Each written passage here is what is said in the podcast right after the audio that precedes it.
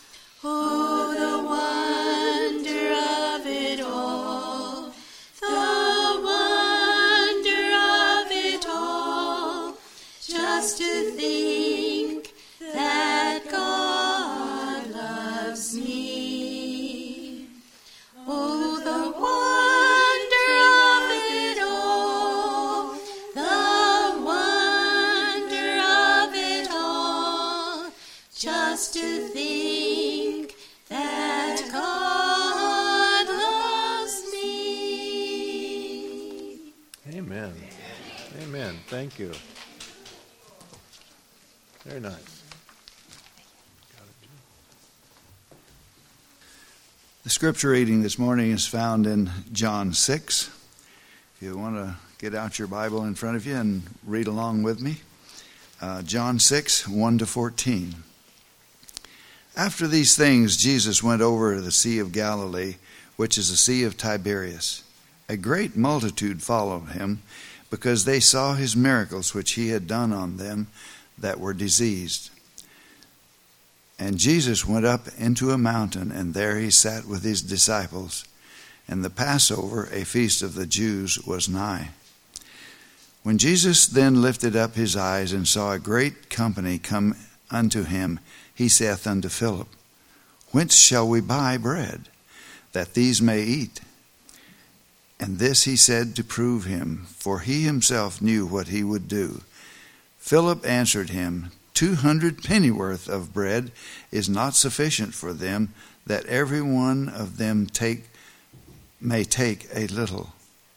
One of his disciples, Andrew, Simon's Peter's brother, saith unto him, There is a lad here who hath five barley loaves and two small fishes. But what are they among so many? And Jesus said, Make the men sit down.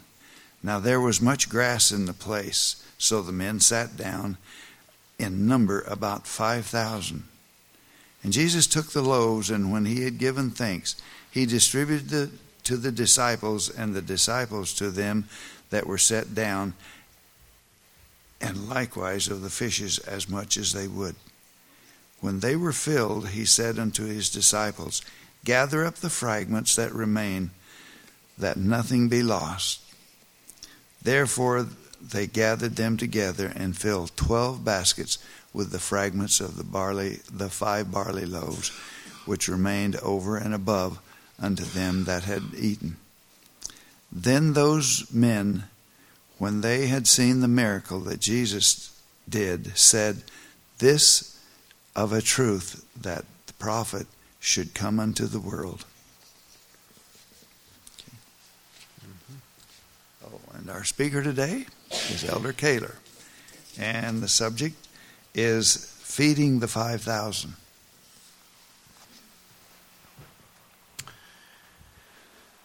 Oh, ah, thank you. It's good to be back, as I said. the Gospel of John is almost entirely set in Judea. Just four references to Galilee in all of John.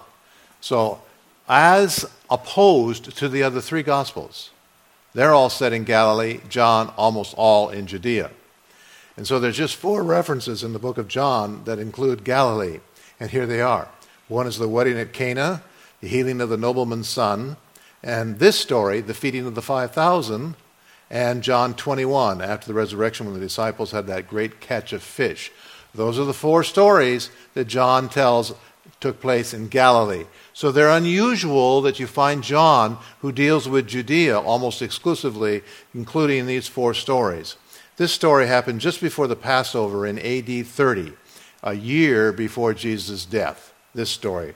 It's the only Passover that Jesus did not celebrate in Jerusalem during his years in ministry. Now, you see, there were, there were, there were uh, actually four Passovers during Jesus' period of ministry. He had the first, the second, and he missed this one, and then he had the fourth one that he spent in uh, Jerusalem. Are you is, staying with me so far? All right. It's a very unique story. It's repeated in all four Gospels. That's another rarity to find the same story appearing in 1, 2, 3, 4, Matthew, Mark, Luke, and John. It's a rarity, not that rare, but it is rare. Um, uh, John 6, 1 to 14 that we read, is also, and then Matthew 14, and then Mark 6, and Luke 9. These are the references to this story. It's appearing in all four of them. Now, when you think about that, there's 179 different stories listed in the Gospels. Different stories, 179 of them. This is the first of only 12 that are recorded in all four Gospels. Twelve of them appear in all four. This is the first one. All right? So this is kind of an unusual story. The next such event, which is a group of three, that is, uh, appeared a full year later. Most of the stories that you will find appearing in all four of the Gospels appeared toward the end of Jesus' life. And as I say, here Jesus had spent almost three years with the disciples when the first story appears that are in all four. You follow that? Okay. After this group of three that appear a year later, it's followed by eight more, and this time the resurrection and post resurrection. In chapter 6 that we just read, verse 1, after these things. Now, I, before we get into this, I want to tell you something that you need to know to understand a little bit about this story that we just read a considerable amount of time happened between this story and what just went before it in chapter 5 of John. A considerable amount of time. I'm going to tell you about what happened. Almost a full year. The close of chapter 5, Jesus was in Judea. In chapter 6, long time, quite a few months later, he's in Galilee. What had happened? Well, these are the things that happened. We knew that they happened, but I'm telling you, today a little bit about them a little bit more so you'll understand them. Jesus had, that we know of, three missionary tours that took place throughout Galilee. This is when Jesus would actually go uh, town to town, village to village, and just meet the people, and we don't hear too much about what happened during those missionary tours. Uh, but they, they did take place. The first of the uh, mission, well, these are all uh, uh, three of them listed here uh, Matthew 9 through 11, Mark 6, and, and Luke 9 uh, describe the three missionary tours. Galilee had about 200 villages uh, or towns within Galilee. It was during these missionary tours that Jesus was involved and engaged, not just Jesus, but his disciples with him, going out and going, contacting people and, and uh, transforming the people in those villages creating an enormous amount of interest in Jesus, creating huge amounts of people that followed him. We don't hear those stories, but they nevertheless happened.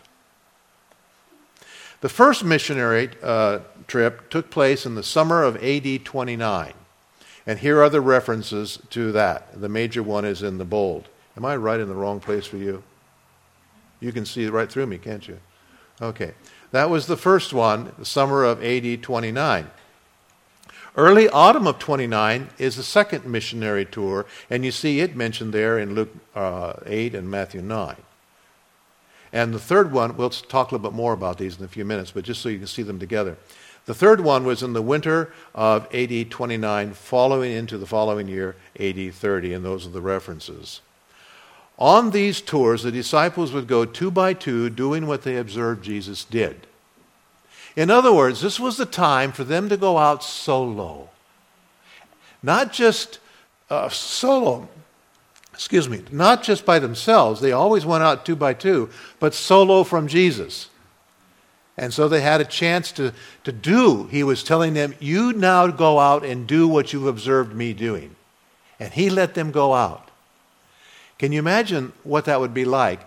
Spending, you know, this time with Jesus and you saw the amazing things Jesus did, you heard the amazing things he said, you see the effect that he has upon people, and now he looks at you and he says, Now you go out and do what you saw me do. Would you feel really comfortable about that? Well, they were sent out and they did. And you got to give it to them. They're a courageous group to go out and do that, right? Amen. They went out. And while they were doing that, Jesus himself would be ministering elsewhere at the same time. Now, sometimes they would get back together or he would go out with them, but there was a lot of this solo. That was like when I was a student in college and I went out and worked three summers as a colporteur. You know, at, in the start, they had me working side by side with a leader. And then that day came when the leader said, You're on your own today. Ha! Ha! I was scared to death at that first door. I was sure that I was going to have a heart attack right there. You ever been that scared? I mean, the heart just beats crazy. And when the people, people came to the door, my mouth wouldn't work anymore. It just wouldn't work. Anyway, so that's what the disciples had to deal with, and that's what Jesus had in mind when he called the disciples that they were to do this. He had called them. And you remember early on, he had called the four. And then they went out maybe in, one, in the first one.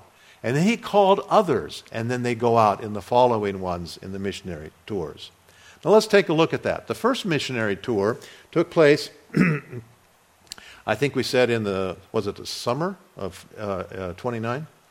Uh, here's what Matthew's report of that is Jesus went all about Galilee, teaching in their synagogues, preaching the gospel of the kingdom, and healing all manner of sickness and all manner of disease among the people. And his fame went throughout all Syria, bigger area. And they brought unto him the sick and he, uh, that were taken with divers diseases and torments, and those which were possessed of devils, and those which were lunatic, and those that had palsy, and he healed them. And there followed him how many? Great multitudes of people from Galilee and from the Decapolis. Where's the Decapolis? Across the Jordan River to the east. The ten cities. And from Judea and from beyond the Jordan. And so these were kind of like you might call them modern day evangelism programs, you know, that created a tremendous amount of interest and just swelled the ranks of the people that were interested in Jesus. This is the first missionary tour. Now, Mark also talks about it. He says, And he said unto them, Let us go into the next towns, that's Jesus talking, that I may preach there also. Uh, for therefore came I forth. And he preached in their synagogues throughout Galilee and cast out de- uh, devils. And there came a leper this is one of the unique stories that we have from the missionary tours that he took, the story of the leper. Beseeching him and kneeling down uh, uh, to him and saying unto him, If thou wilt, thou canst make me clean. And Jesus, moved with compassion, put forth his hand. A leper. Are you supposed to touch them? No. Moved with compassion, you sometimes break rules. And immediately the leprosy departed from him. And he was cleansed, and he straightway charged him, and forthwith to him away, and said unto him, See that you say nothing to any man. And I'll talk a little bit about why he said that later on. Don't tell anybody about this. But go thy way, show thyself to the priest, and offer for thy cleansing those things which Moses commanded for a testimony unto them. But he went out instead, he began to publish it much and blaze around the abroad the matter, insomuch that Jesus could no more openly enter into the city. You've wondered why Jesus would say, Don't tell anybody? Well, that's why. The crowds just got immense. And Jesus could hardly go anywhere because not only did the crowds create enthusiasm, they created a de- determined resistance among those that were against Jesus. And they raised the stakes and the charges up so high that it became harder and harder for Jesus to do his ministry. That's why he said those kind of things. Okay, now the second missionary tour. Occupy, early autumn of AD 29. Jesus went about all the cities, this is in Matthew 9, and teaching in their synagogue, preaching the gospel of the kingdom, healing every sickness and disease. Luke 8 1, Jesus went through Galilee from city to city, village to village, and it began a few days after the appointment of the twelve, giving the Sermon on the Mount. And the first village he visited was the village of Nain. Do you remember, remember that story? What happened at the village of Nain? Yeah, there were a funeral going on, and, and they were uh, taking the, the little boy to be buried. Now, we don't know exactly where Nain is at. It's not on the map, but scholars think it's probably N E I N on the map, 25 miles southwest of Capernaum and 5 miles southeast of Nazareth. So we got a pretty good idea where that is. And basically, this was a place that um, uh, just one approach to it was on a steep, rocky path coming from the east, that is, coming from the Jordan, past a rock hewn cemetery, which was a half mile from the village. So Jesus had to go come up this rocky path to get there, a mountain, rocky path, go through the cemetery, or right by the cemetery. No wonder he ran into them, because they were on their way to the cemetery to bury the body of the boy. And he sees the little he sees the little casket and he sees the mom. And what's Jesus going to do? Well, what does he do in our prayer time that we share? He responds, right? We ask him to do things and he responds and he does them. Well, without even being asked, he does this. And so he heals the widow's son. And this happens to be the first report that we have in the gospel of Jesus actually having direct contact with someone dead. It may not have been the first one, but it's the only one, first one in the gospels. And during this tour, Jesus demonstrated his power over death, over the elements of nature, and over evil spirits. So these are the things that happened during those times that the disciples were out practicing and traveling with Jesus and so forth and doing their missionary tours. Now, there's some more things. Somewhere along the western shore of the Lake of Galilee, Jesus spoke the parables recorded in Matthew chapter 13, setting forth the principles of his kingdom. And then, in quick succession, in the evening, Christ and his disciples crossed the lake during the great storm, and on the following morning, morning encountered the Gadarene demoniacs. You remember these stories. this was during the second missionary tour. Later that day, Jesus returned to Capernaum to attend the feast at Matthew's home, healed the woman and who touched the hem of his garment, and raised Jairus' daughter. Now we're going to get to the third missionary tour.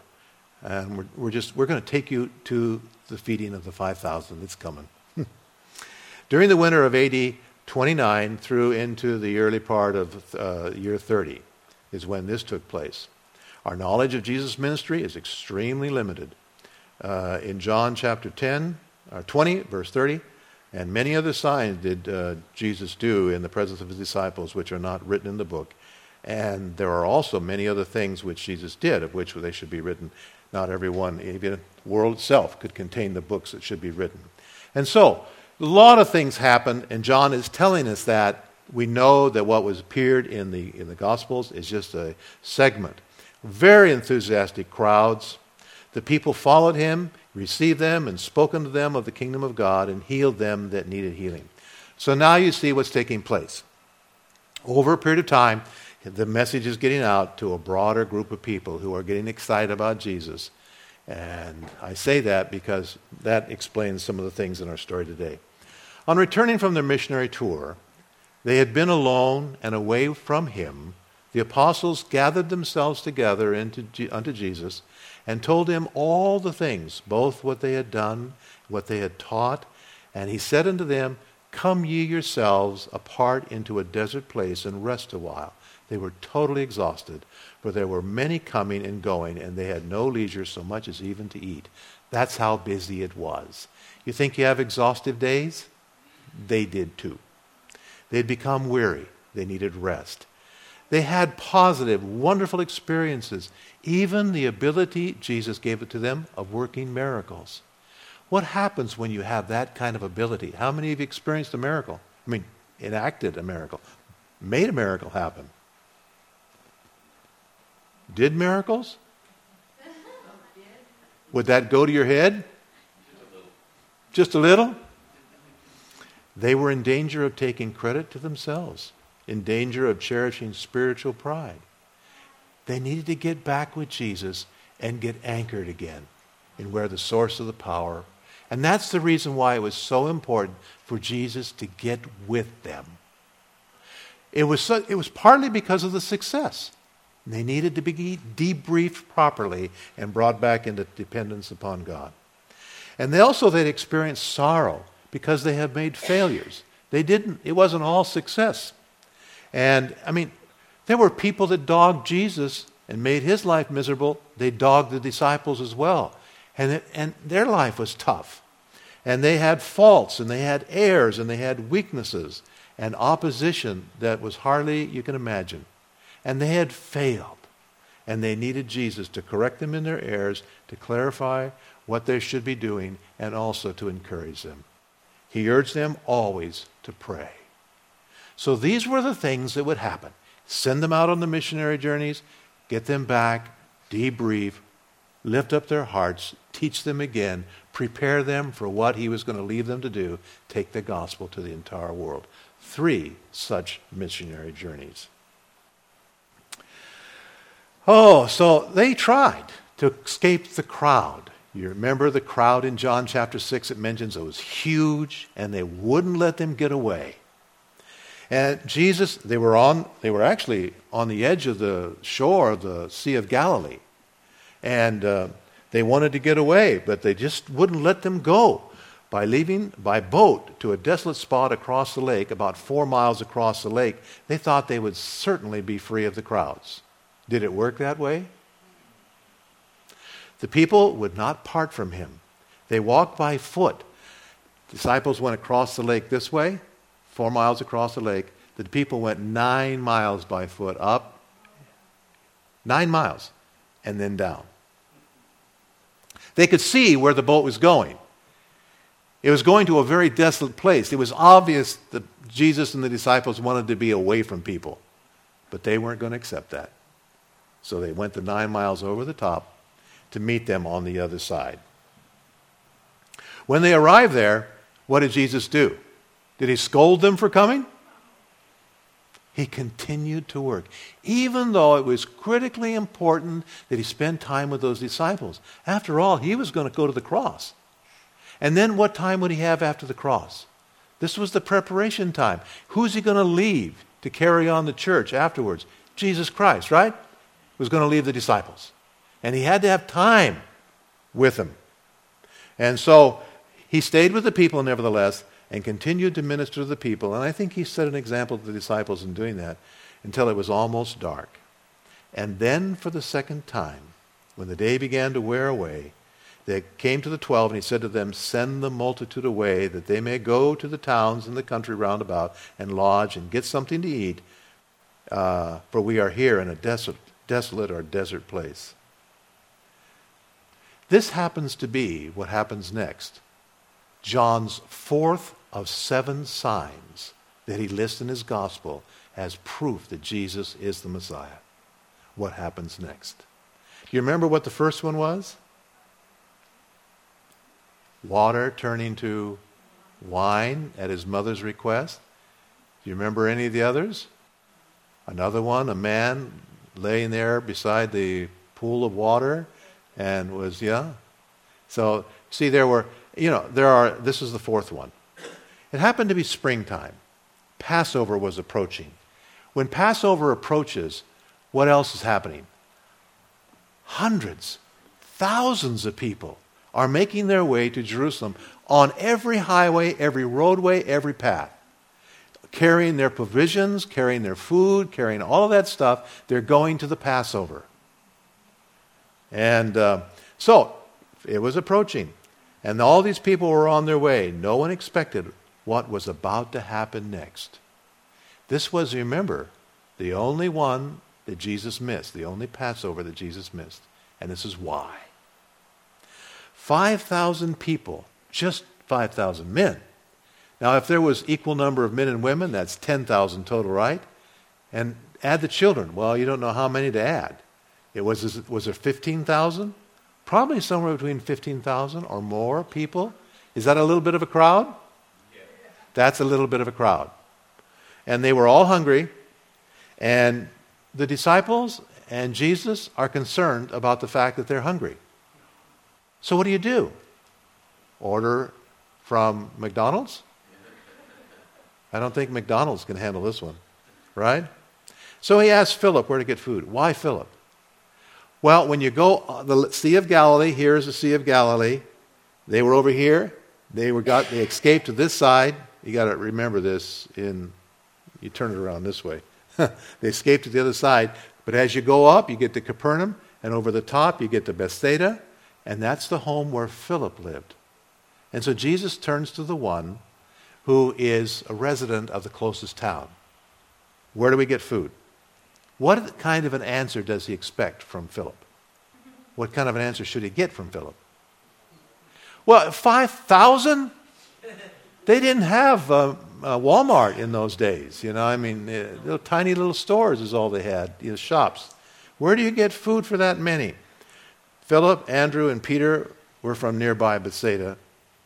Philip says, Wait, this is an impossibility. It would take six months' wages to feed this many people. Just calculate that in your, your own pocketbook. That's a lot of money. Andrew, also from that area, has another suggestion he brings up something that looks so ridiculously small. A little boy had brought his what? His lunch. Five barley loaves, two fishes about the size of maybe sardines. A boy's lunch. Does that sound like a plausible solution? Have you ever been in a board meeting somebody makes a stupid ridiculous, you know, suggestion and everybody laughs? Well, everybody would have laughed at what, you know, Andrew, but was that the right solution? Jesus takes the silly, ridiculous, and turns it into the most amazing story that we're read today. Five barley loaves, the cheapest of food, two fishes. They might have used these to pickle them and to turn them in kind of a relish to spread on the bread. It has become one of the most famous meals of all time. It happened in a secluded, who knows what place, there on the eastern side, northeastern side of the Sea of Galilee. I want to suggest to you that this is John's story of the Lord's Supper. He doesn't tell us the story of the Lord's Supper. The other disciples, the synoptic disciples, do. He tells us this story of how the Lord fed people. Interestingly enough, he takes the bread, Jesus does, and blesses it. The word blessing is Eucharistus. We, from it, we get our word Eucharist, which is translated in, in churches today as Lord's Supper. So maybe that's what John has in mind. And it's one of his seven signs. Why is it so important? Well, here is the miracle. And I think this is so amazing to all of us. It, began with Jesus offering nothing more than the same prayer that fathers did in their homes over every meal. Blessed art thou, O Lord our God, who causeth to come forth bread from the earth. Very simple prayer. And out of that simple prayer, you know, look what amazing things happen. Sometimes we think we have to have this flowery from heaven language to see anything really spectacular happen. Jesus, given the same old prayer that every father gives, look what the Lord did in response to that prayer. Very humble and yet great results. He simply asked, and he got it. How often miracles are the results of very, very simple prayers? triggered by prayer and simple gifts that we present to the Lord, results in great things. They gathered up the fragments. You remember that? And how many were gathered up? Twelve baskets full. Each disciple had a basket and it was full. More came back than went out. It's amazing. Was the miracle necessary? Have you ever thought about that? Well, I'm going to suggest it probably wasn't from a real, realistic point of view. Because those people on the way to Jerusalem, and by the way, no city nearby, they were pilgrims, they were on their way to Jerusalem. They were loaded to the hilt with provisions. Because they knew they would have to have them when they got to Jerusalem. And so, you know, they didn't really have to feed them. Jesus could have sent them just on their way and they would have got something to eat. But he used this as an opportunity to be able to really touch their hearts in a special way. And you know, and what did that do? When you have 15,000 plus on the way to the Passover that Jesus didn't attend, telling everybody when they got there, what do you think they were t- telling them?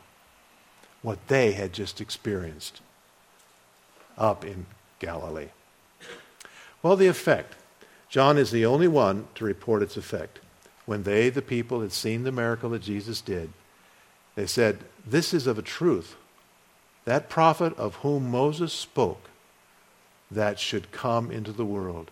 And you go back and you go and look in, in, in, in the time of Moses, and Moses predicted that a prophet would come and would do such wonderful kind of things. And they now said, This is the one that Moses was talking about. Impossibilities. Jesus had turned water into wine. Mary had no idea how she was going to solve her real simple dilemma, d- dilemma. It was not a life threatening situation, was it? It was just Jesus, you know, asking her son to do something to help her out of a situation she was in. I don't have enough wine. I don't know how to get it. I can't get it. Can you help? And Jesus did that. He didn't really have to feed these 15,000 or however many it was. He just did it because he wanted to. You remember the nobleman's son? This is a little bit more urgent, isn't it? You know, he was afraid his son's going to die. And so what does he do? He comes and he asks Jesus. And, you know, Jesus pushed him a little bit because he wanted him to have faith, you know, and trust him. And the nobleman realized he didn't really have that kind of faith and it may cost his son's life. And so he had that faith real quick. and then the paralyzed man at Bethesda, 38 years. Jesus just simply comes into that man's life, and it's like, wow, Christmas had come. And his whole life was changed. Prior to this, Jesus had on record 15 healings, three miracles that were told about. Certainly there were more than that. So why were the, why were the disciples and the apostles concerned about what to do about feeding this crowd? Why were they thinking of human solutions when they had seen so many things Jesus had done? Does this ever happen to us? Do we have a history of a lot of miracles that God has done? When we have a problem, is our first solution to think about God? Might I've told you the story about the same girl who um, has this amazing faith in God that was just about crushed, not able to have a child, that second child.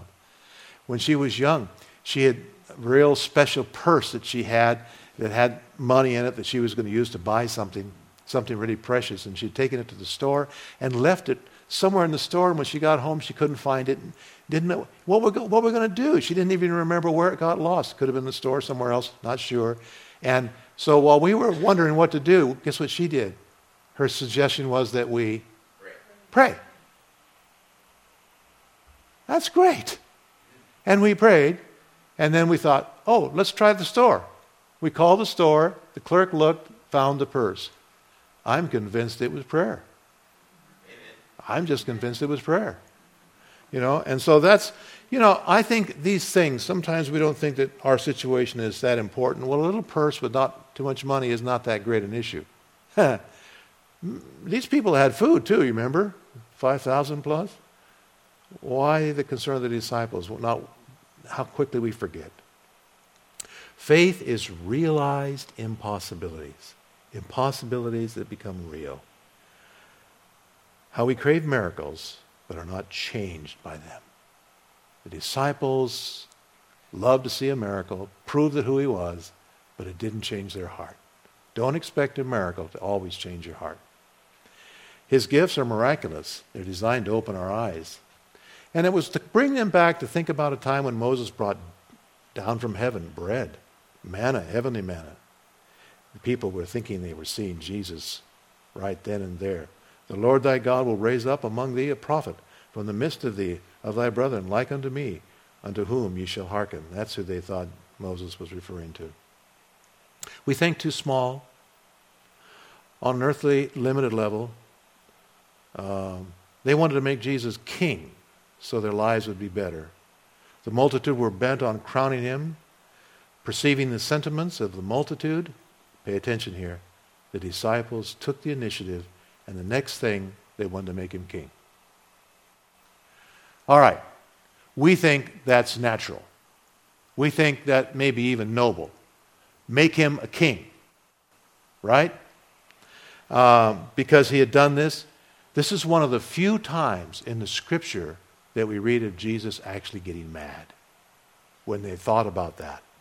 Judas was the first of the twelve to sense the significance of this sentiment of the crowd, this 15,000 people on the way to Passover.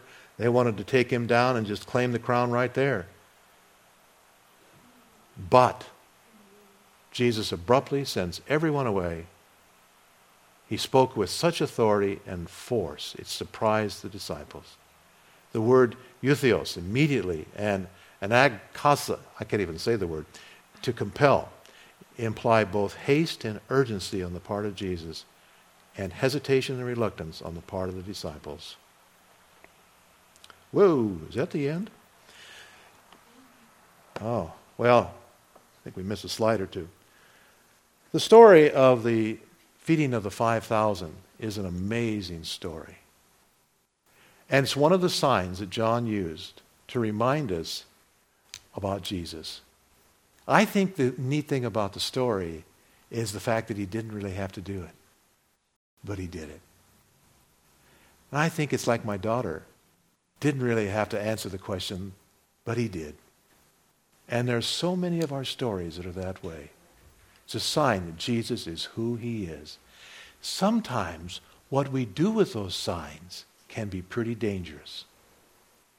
And what we want to do is basically take Jesus and start to use him for our purposes, make him a king or whatever it may be.